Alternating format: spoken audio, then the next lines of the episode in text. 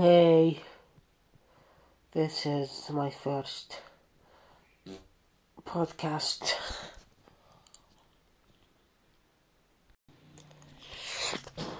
I don't know what I will talk about,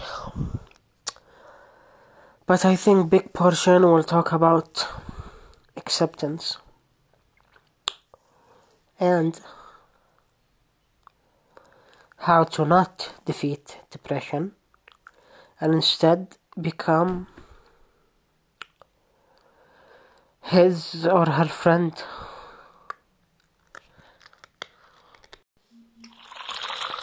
Also, I will talk about different things, random things, from my point of view, perspective.